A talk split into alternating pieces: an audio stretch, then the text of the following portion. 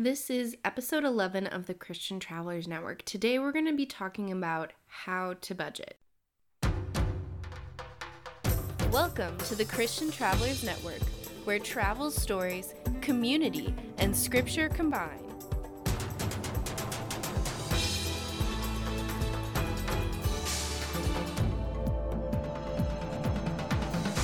Hey, Christian travelers, so glad that you are back. Last week we were talking about how to pick an awesome travel destination for the summer, but today we're going to be talking a little bit about how to budget. Hopefully, up to this point, you've done some budgeting in general form, setting aside money for your summer trips, but we're going to talk a little bit about that and then how to stretch your money a little further while you're traveling. But before we dive into that, I want to encourage you. A few episodes ago, we had this awesome giveaway um, Travel in Tandem with God's Heart, a great book by Peter Greer, and some travel stickers by Wonderfully Made Art. Both of those groups joined us on some podcasts towards the beginning, but now we're giving away this awesome workbook, which we encourage anyone who's traveling to do.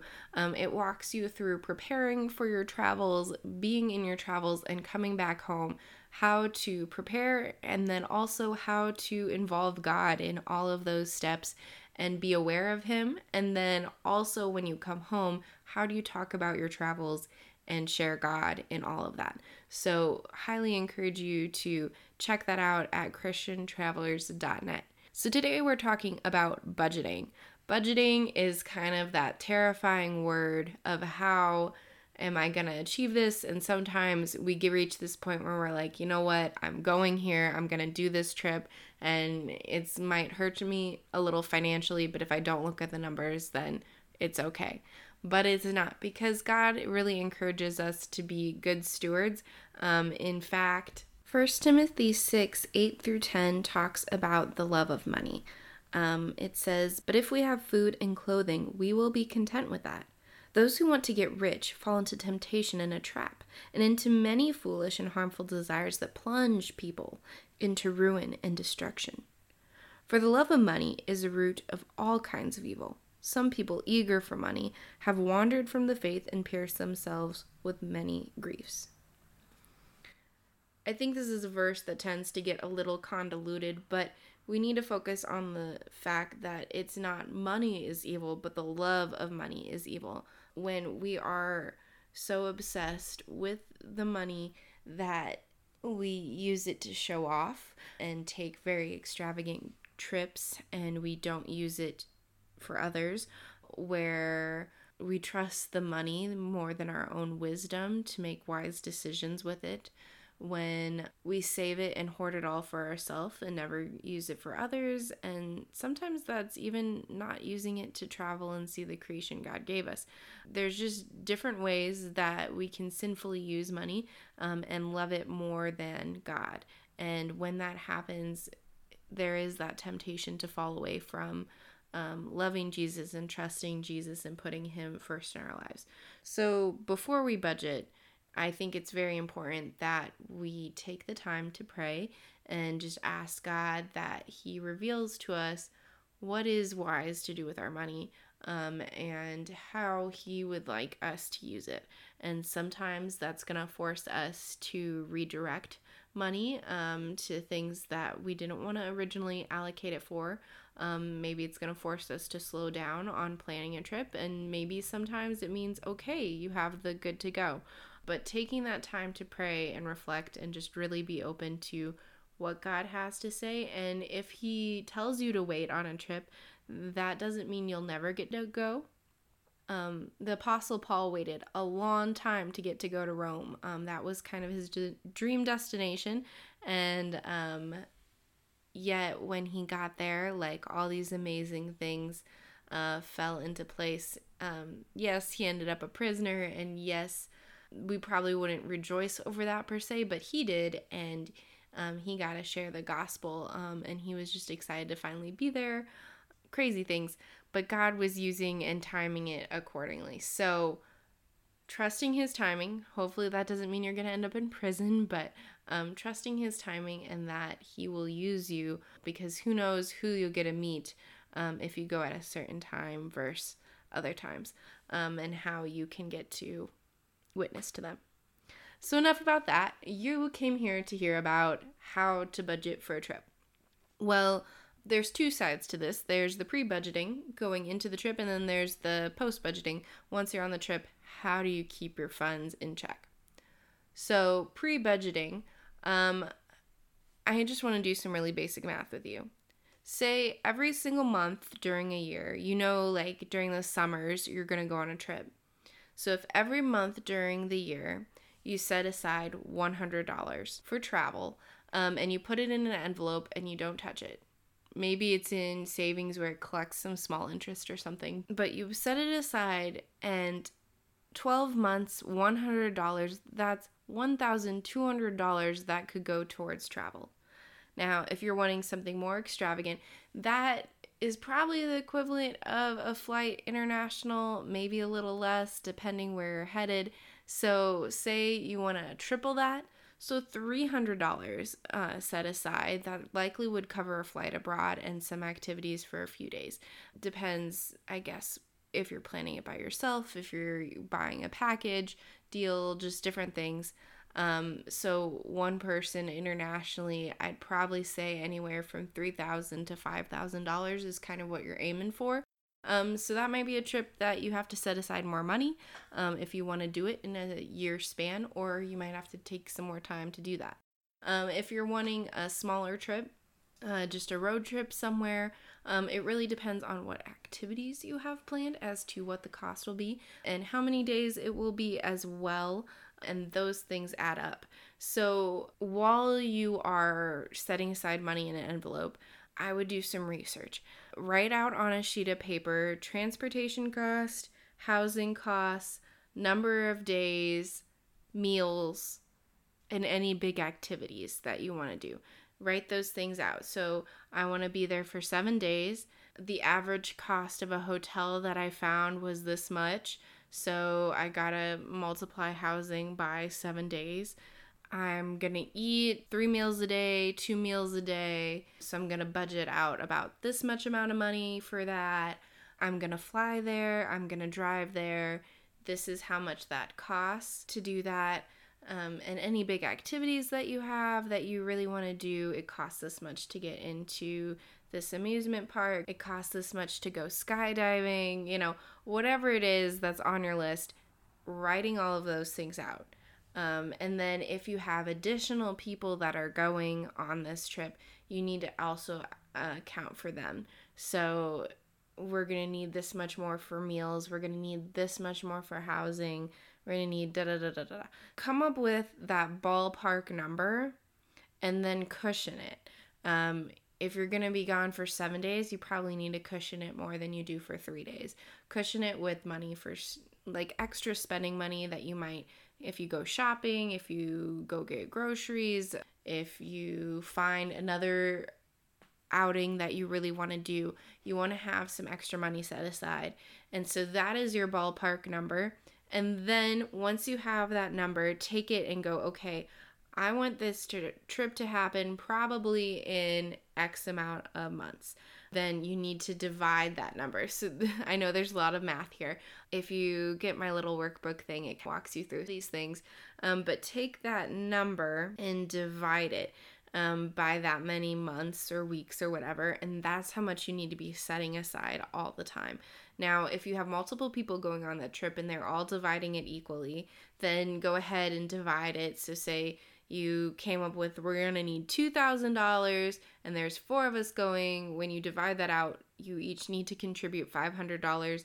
You're going in five months. Each month, set aside $100 and you'll be golden. So, that's some initial budgeting, and it's just being strict, um, saying, you know what, I'm gonna cut back on the number of times I eat out a month. You'd be surprised how much that can save.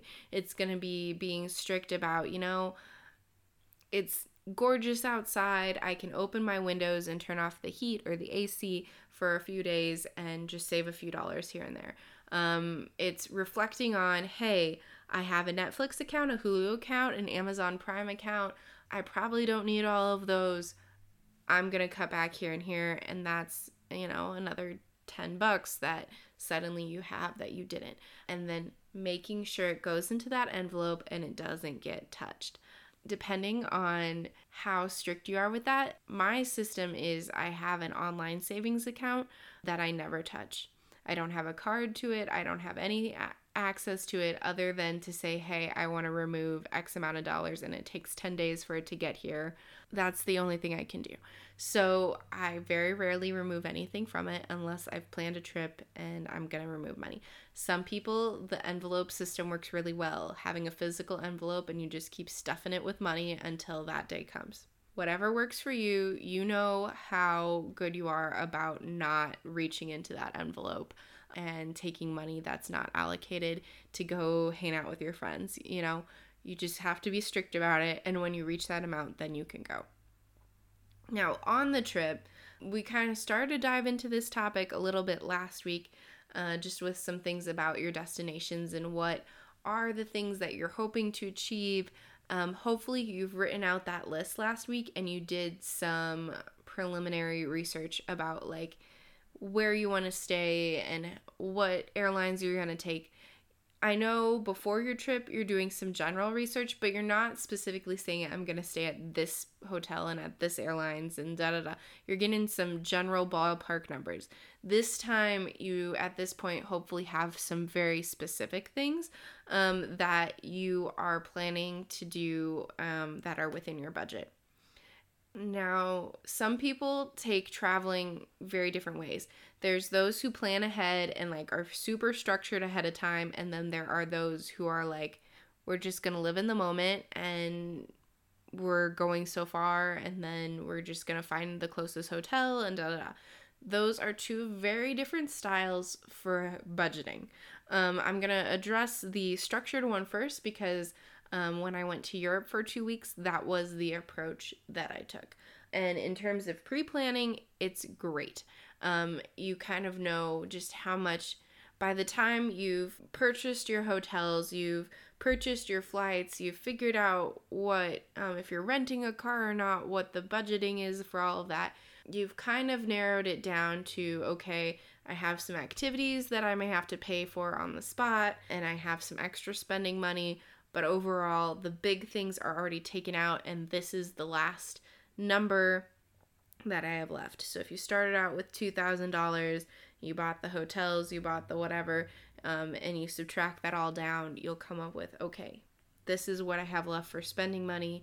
And you can decide differently. Like, um, if you know you're going to be driving all day and you need to set aside some money for eating out or whatever, okay and then you know like this is a day where I don't have much planned and I'm hoping to do an activity. I'm going to set aside a little more for this day. Different people do it differently. Some just kind of like keep track of what you're spending and then like at the end go, "Okay, you know, I have I don't have as much today, so I'm not going to do such a big activity." Or some kind of a, like really want it structured so ahead of time, okay, I'm going to put $20 in this envelope for day one because we are pretty much driving all day and I've got munchies in the back, so I shouldn't need a lot. Need a lot. But day three, we don't have any big activities planned. We're kind of just gonna go explore, so I'm gonna put seventy-five dollars in here, and then trying to just you know don't go over that amount. Um, and it's okay to come back with money at the end of the trip. You know, that's just a very structured way of doing it. I personally am just one to kind of keep track of like, okay, this is my spending, and at the end of the week, you know, I've used this much, and so just be conscientious. The number slowly gets smaller, you know, that kind of thing. Now, for those of you who are much more flexible planners and totally prefer to live in the moment, I will admit this is not this is not necessarily me. During my 2-week trip to Europe, I definitely found that I wish I had done that more because I didn't like transportation days. I would get to these big cities and get very overwhelmed and like have to find my house and just get or my Airbnb and just get settled in and then I could calm down and maybe go to the next thing. But sometimes I would just be so overwhelmed from a transportation day that I was like, ugh. And it was great knowing that I had a place to stay and transportation lined up, but at the same time, it was like this push I got to get to the next thing, and I'm not going to be calm until I do, which isn't great. so if I would do it again, there were certain places that I found that I really enjoyed and they weren't such big cities and I really like this is I could stay here for a few days. Um, but I'd already booked the housing and the transportation so I couldn't. But anyway, I got through it all. So if I were you and trying to kind of live in the moment, I would do some preliminary research about what the average prices of those hotels are, what the average pricing of transportation is, and kind of set a budget like, okay, in the moment, we're going to try to find the cutest hotel and we're going to aim for it to be under this amount. Now, you might find something that's really just super awesome and you're going to spend a little more one day, but you have to counteract that by another day spending a little less. And when you're living in the moment, it's very tempting to say, Ooh, this is gorgeous and I want the best and the craziest and why why limit the awesome gizmos? Why limit the cool things because I'm on a trip and I deserve it? That's not really true. We don't really deserve anything. We um, are blessed with many things. And so, being a steward of our money and our time and how we use that is important. So, it's great if one night you stay at a hotel with like a personal pool and it's overlooking this gorgeous rainforest. But the next night, know that you might be staying in a hostel or staying in um, a cheaper Airbnb or something like that. And that's okay. It's okay to have those extravagant things. Just make sure you don't go outside your budget. And now some people are like, well, yeah, that's great. Budget, budget, budget. But that's not me. I understand that. And I understand that um, being strict about a budget is incredibly hard and it's a habit that is hard to form. But if we're not strict about budgets to some extent, then it's very easy for us to go into debt, to just go into this side of things with money that forces us to almost become in love with money. Um, when we're in debt, you tend to think about money more. It tends to consume so much of your brain. You're you're solely focused on how do I make more money, more money, more money. And that isn't relying on God and that isn't putting him at the forefront and as we read earlier, love of money is where the root of all evil comes from. Not money itself, but the love of money. And so when we don't budget, we put ourselves in that vulnerable spot where we start relying on money more than God. And it's better um, to be a good steward of what He has given us and make some of those hard decisions than put ourselves in a spot where our faith could go through some trials because we're relying on ourselves and our ability to make money and to get to do these extravagant things rather than on Him. So I hope I've given you some food for thought, and I hope that um, these numbers aren't totally crazy for you. It's just being logical. That's all that it really is, and thinking things through ahead of time. So, I would encourage you to download my little book that's going to talk about budgeting and recognizing God and all of it off of christiantravelers.net. Next time, we're going to be talking about something a little more exciting. We're going to be talking about how to pack for a trip.